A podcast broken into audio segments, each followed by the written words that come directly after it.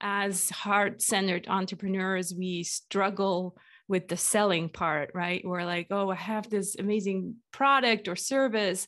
But when it comes to selling it, that's when it gets difficult.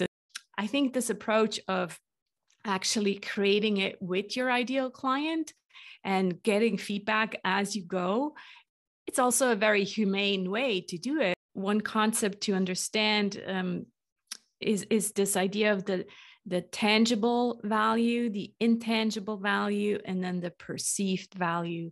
I, I really think the the pricing module is is the one that often where people get stuck.